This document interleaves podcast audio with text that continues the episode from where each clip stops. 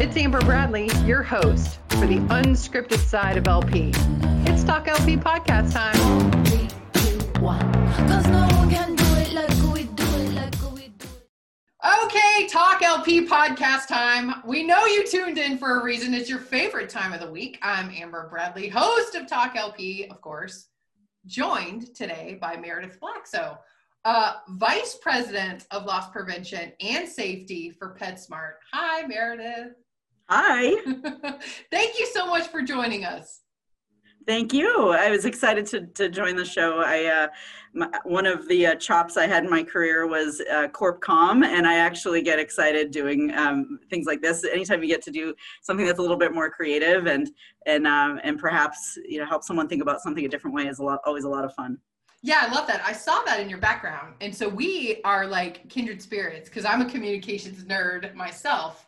Uh, not calling you a nerd, but saw the communications part in your um, background. And so jumping right into it, how do you feel? And we you did also mention that you're media trained, which I I love. I think is that so cool. So tell us a little bit how that part of your career has helped you in the LP and safety space. Yeah, I, I think um, when you look at the impact of something, someone, a decision, a policy, a change, um, there's always the intended there's always the intended outcome and then there's always the unintended consequence. And so when you look at the impact that something can have of course you want to be overt in what you hope to accomplish and you want to be overt in what's intended. But i think you know the, the comms aspect of it is well how does it get to the person that it's really intended for? And then is your message clear as far as your kind of clarity of action matching your clarity of intent. And then ultimately when you think about all that it could impact whether it's your customer whether it's your um, stakeholder whether it's a partner whether it's a, a pet parent or whether it's a um, you know a solution provider partner even you know how can the impact of that decision that ripple effect that it can have can often start with how clear were you with the strategy and what you hope to accomplish from the outset I love that clarity of action versus clarity of intent.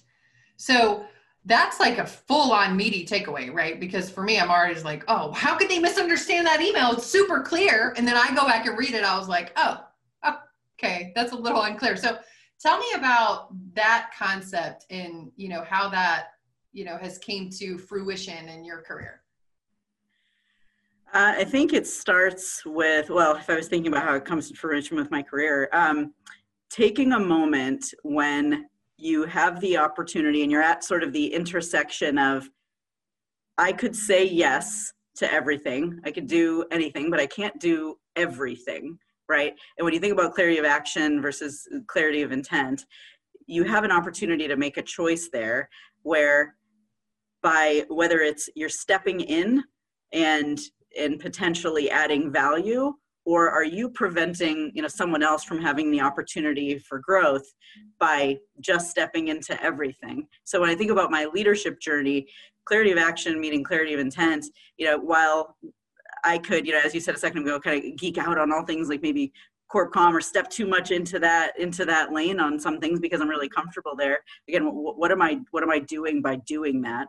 Um, and so when I think about my my career, my leadership journey, where that where that sort of presented itself on on multiple uh, on multiple occasions, I think it was uh, also the the kind of decision to move into the LP and safety world in um, 2014. I was on the corporate affairs team, and um, when I think about the opportunity, it was that chance to say, well you know, if my intent is to create the safest destination for pets and people, if my intent is to make us the most profitable retailer out there, um, and today I'm making an imba- impact by making sure those on the front lines understand what their job is from a you know clarity of messaging perspective.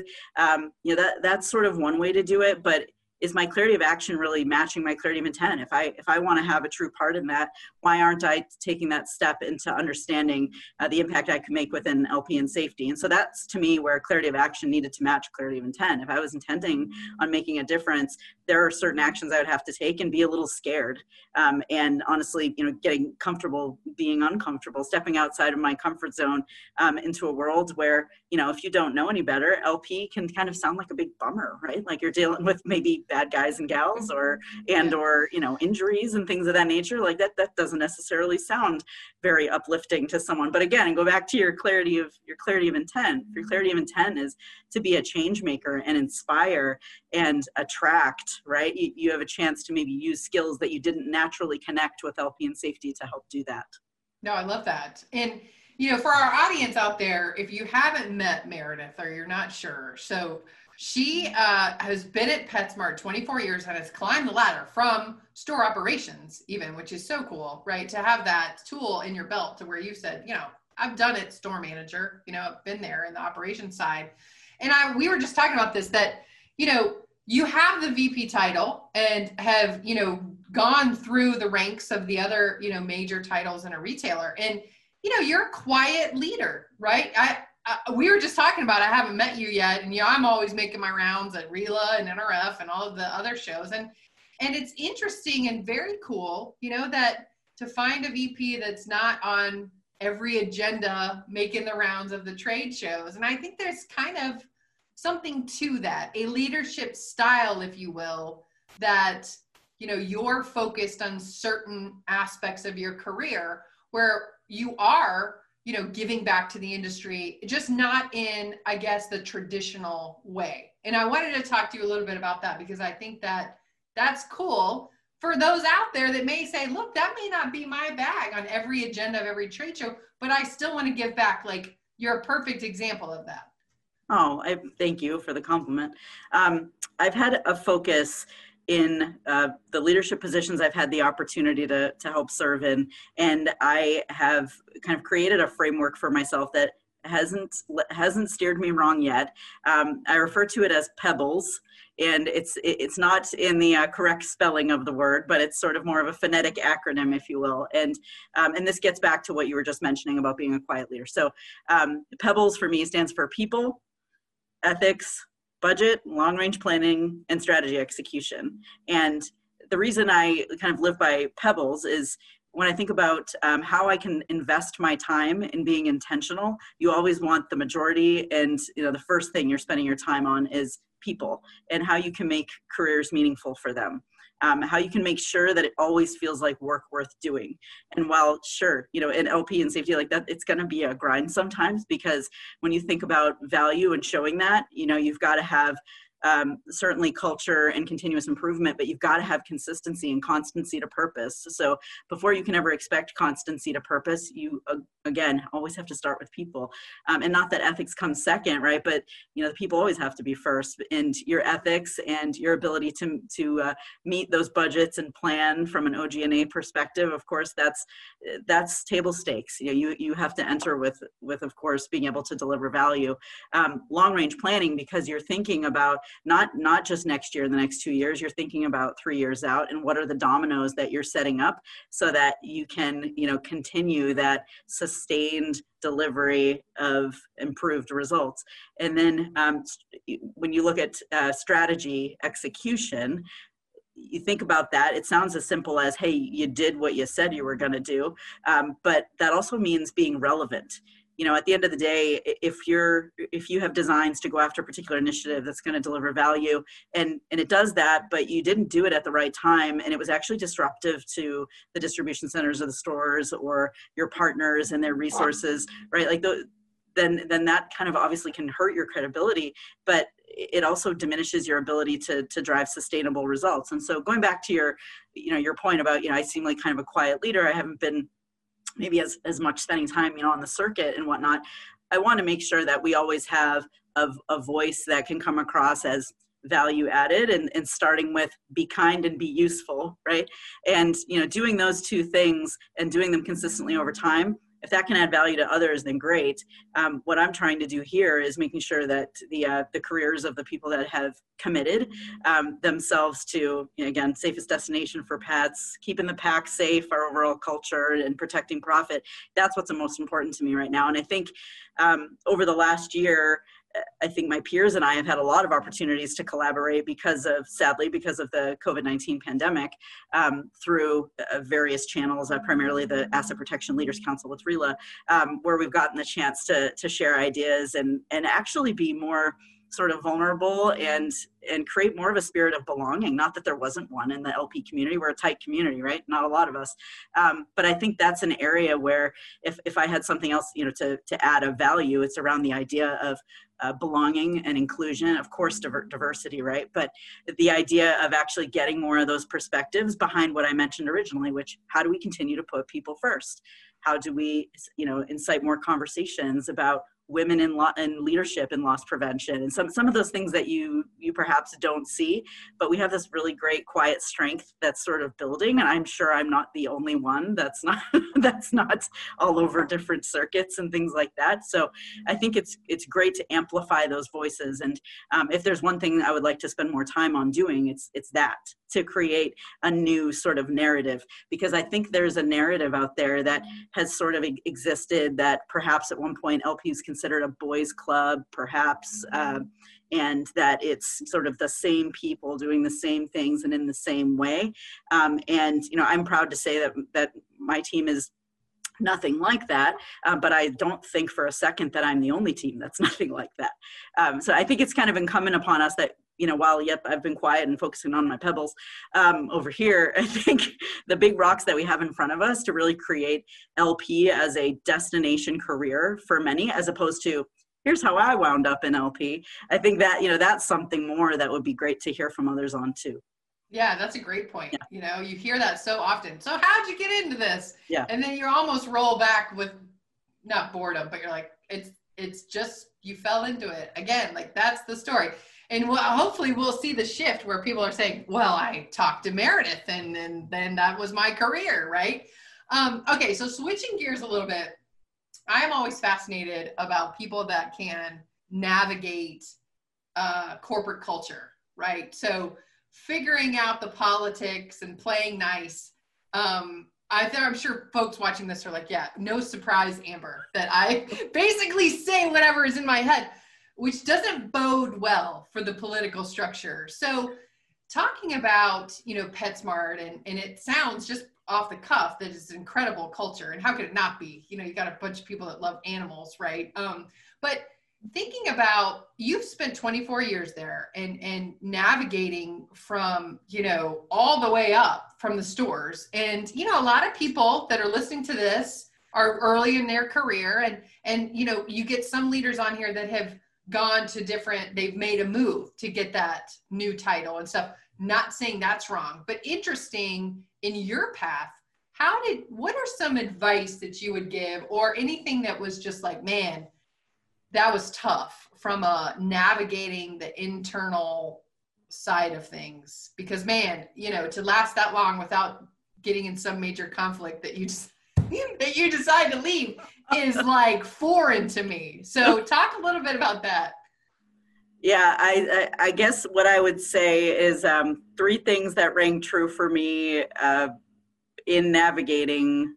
First of all, the opportunities, right? Like, how do you get an oppor- The biggest question that I had when I was still and still am, by the way, still working through you know my career, and learning every day. But one of the questions I have when I was in the stores and in the field was, um, how do I get that first opportunity to to matter to someone that's at, a, at the corporate office or to have an opportunity just to even be exposed to that and or um, have a chance to make an impact at the at the all store or all dc level that kind of thing um, and three things that really uh, that stuck with me was the idea of know the future so, you know, what are you, how are you adding value by understanding your industry better? How are you pulling in external perspectives to help others feel like they can stay, you know, make better decisions because they understand what's coming? So, know the future, number one. Um, drive value, not costs. So, when you think, again, back to your question about navigating a landscape, you always want, of course, you know, LP by nature is a cost center, right? It's not like we're over here making widgets and, you know, and selling, you know, we're not merchandising things.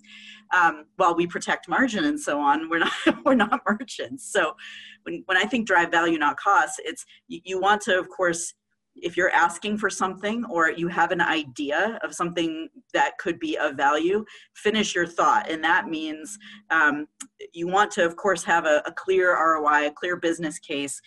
You also want to be able to have a very, un, a very good understanding of how does this help us win in the short term or the long term so that you can help people make choices. If it's vague, if you share an idea and it's vague and you've not sort of thought that part of it out, someone's going to come and think that part of it out for you right so yeah. you know by by knowing the future you know what's coming what are trends we're going to have to react to um, driving value not cost and the third one keep it simple if your idea is hard to share if your proposition is hard for someone else to tell someone else about and that kind of goes back to my corp com experience a little bit um, but keeping it simple obviously that helps in execution that helps in in generating interest that helps in you know creating that business case and and being able to you know navigate some of that landscape. Those three things not that they're the only things that are important but um, those are kind of table stakes for having others kind of desire to perhaps work with you or, or want to listen more. Um, so I'd say that that's kind of a building block. But when you think about what you asked, which was more around the, the 24 years and, and what are some big moments that were sort of scary and how do you kind of come out come out of that? Um, I think everyone has them, right? And they're scary to you for different reasons. And, and I think that's real for everybody. But um, I would say, you know, things that stand out in my mind is when there has been productive conflict because there's a point in a um, th- there's a point in whether you want to call it the political landscape or just you know navigating different levels of leadership there's a point in that where you know we're all human right? So someone is either trying to protect themselves or trying to protect the people that work for them or perhaps trying to protect resources for another initiative. So when you're navigating through those conversations think about it as how can I be invited back? How can I make this productive conflict? How can I walk away with that person knowing that I wanted to understand their no at a deeper level, that I wanted to understand how to advocate for their business so that you're not taking, a, taking it away as I got to know or, you know, I created a, a fill in the blank storm out of this conversation, but that they actually think that I have a vested interest in, in what it is that you know they're a, a, stakeholder of or that they're trying to accomplish longer term. So you know if i was giving any advice on the yes know the future drive value not cost keep it simple but also make sure you can be invited back. Really find value in productive conflict because that'll make your focus going into some of those conversations really different. Because if you're going in trying to win or you're going in trying to get the yes likely you're going to get a lot more fails than you eventually get that yes but it's not going to feel like a failure if you left with productive conflict or you left someone with the idea of oh okay that person yeah. knows their stuff. And actually i'm good glad to know them even though i told them no i think they're going to you know they, they get it and they'll probably advocate for my business. Yeah and that's a pretty mature perspective right? Because you gotta i guess really put your ego aside because you've just been told no or something that you're not getting, right? To where you're like, yeah. oh, initially you're like, oh, that hurts. And my, you know, well, I'll tell you why I'm right. And it's almost like, well, maybe a different perspective to understanding is what you're saying. Yes. Yes.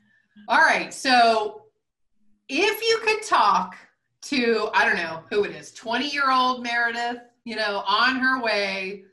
I always love this question. I, I ask everybody, but um, what would you tell her right i mean i don't know if it's career if it's life if it's you know what would you say that if i could go back and tell the 20 year old meredith um, what would you say i'd say meredith communicate for connection and not for control Ooh. because oh. a lot of a lot of times when you're backed into a corner um, you know you, you tend to want to you know explain away something or if you feel like someone's you know even from a leadership perspective if you feel, feel like someone's not going to execute something or or do something to your standards some call it micromanaging but sadly you know it's using your ability to communicate with someone instead of exhibiting frustration or trying to control the situation how are you actually connecting with them instead so that they actually have their own sort of inspiration to want to do well at something. And that applies to whether it's your direct report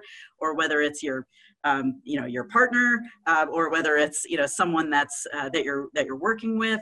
Um, you, if you focus on communicating for connection versus control it makes things so much easier.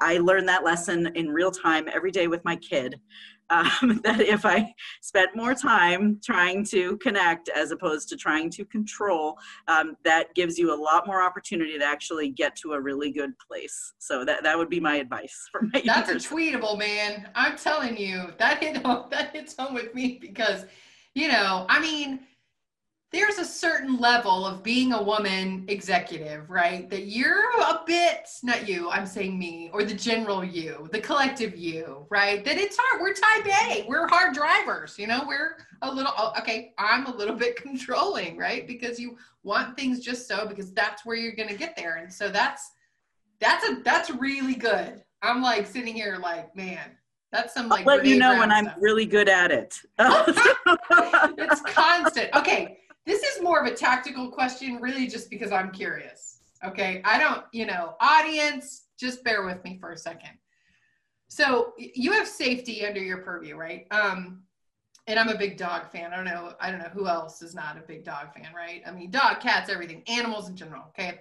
But, you know, you guys, PetSmart, were, I mean, I think one of the first to have have pets in the store, right? That you can bring your dog into the store.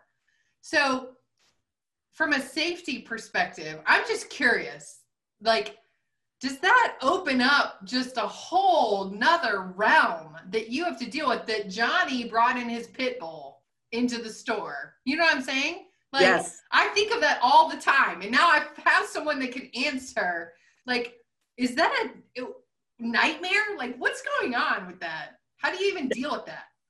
It's uh we are we're grateful for the opportunity right? Like i mean this honestly what our, our team exists because there are um, we, we have chances to make choices right? We're grateful as a company that we have the chance to do that. And one of those is to you know enrich the lives of people through pets. And um, if we bubble wrap it and keep the doors locked we would never have you know any kind of a, an altercation or potential you know for for injury to take place sure. But um, when you think about what we're here to do we're help we're here to help create more responsible pet owners. We're here to help um, you know create some goodness in a community. And we're here to get more pets adopted and educate um, and and also in doing that take really great people who love pets and give them careers where they get to do this stuff that they get to geek out on about you know every single day of, the, of their lives. You know myself included i started at petsmart um, as a as an associate scooping fish and i loved it. You know and i am cool. i am your resident you know fish yeah. geek all the way right here. Yeah.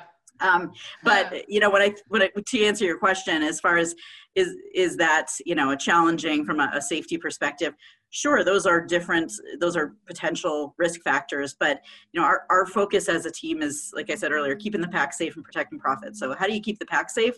You make it everyone when you think about everyone in the store all the all the employees all the associates that are in the store everyone is accountable to helping someone be safe and everyone has to be ready to hear feedback if they're not doing something safely because that's our number one job is to be the safest experience and the safest destination for pets and people. And you know if if at any point you know we're not in that mode of being engaged our leaders uh, knowing what the right behaviors are um, our associates not looking out for one another of course things can happen. Um, and so we while our goal is never to you know to say an entire no and bubble wrap a situation. Our goal is to help the business walk the tightrope safely so that we can deliver on those bigger uh, whys which you know are what i what i mentioned about really making a difference. Um, and when you look at the landscape, yes, you know, I've, I've got uh, people safety and pet safety and yeah, total retail loss in the, in the sense that we've all heard it, um, investigations and so on for, you know, digital and brick and mortar, asset protection, um, business continuity, all those things. Um, and, and, that sounds like it can be a lot, uh, but truly when you have things set up the right way, it's not LP and safety pushing the boulder uphill, it's enabling partners with things that will actually make a, a material difference in what they thought their outcomes could be uh, whether it's productivity or margin or things of that nature. So, you know, at the end of the day, that we're, we're not an LP and safety organization that is um, siloed or closed off or creepy. Like we're, our, our goal is to be invited to the table. We, we, we will offer guidance that can um, in, ensure the opposite of what you were describing, which is, yep, we want the safe experience and all of that. We'll offer guidance to get there and we'll offer guidance on doing it while walking the tightrope. Um, and and being an inform you know to the to the business and again being invited back so um, all that to say yeah it's definitely a different landscape than when you walk into you know you're you're maybe more traditional retailer that doesn't have services or doesn't perhaps sell pets but i wouldn't have it any other way. We have the best sort of um, kind of passion naturally from our associates because we're talking about things that are fluffy and cute and have four legs and so on. And eh, i mean i personally i think it's probably a lot easier to inspire around love um, as opposed to some of the the hard goods aspects of maybe other retailers. So it's kind of a yeah. long-winded answer, but no, no, I kind of love it. no, it's interesting, and you can tell, right? And you have passion for it, which I think is so key, right? But you know, it's you make the point of of driving it all the way through the organization, which I think is just in, incredible, right? It's it's a culture instead of safety practices, you know, on a read-in sign or something yeah. you know which which is huge. And and you've certainly offered a ton of meat in this um and so if our audience doesn't have writer's cramp they're just hitting that rewind button for 15 30 seconds. And i know brett ward our friend wanted to be the co-host of this. The schedule didn't work out but we have to give him a shout out she's got their challenge i still have my coin and we can rack that up as, as probably one of the more terrifying experiences of my life was demonstrating a rationalization in front of Brett and 30 other people the day that I learned them. so, oh, yeah, that would make an impact for sure. Thank, thank, you, Brett. That helps me. That helps me when I'm feeling anxious about something. At least it's not that, but it was one of the best yeah, learning experiences of my life. yeah, that's a uh, that's a great benchmark. I can't imagine. All right, cool. Well, thank you so much, Meredith. We really appreciate you stepping into the Talk LP podcast hot seat. It was definitely worth it. We really appreciate your time. Thanks so much. It was a pleasure. Thank you. Cause, cause, cause no one can do it like we do it, like we do it, like we do it. Cause no one can do it like we do it, like we do it, like we do it.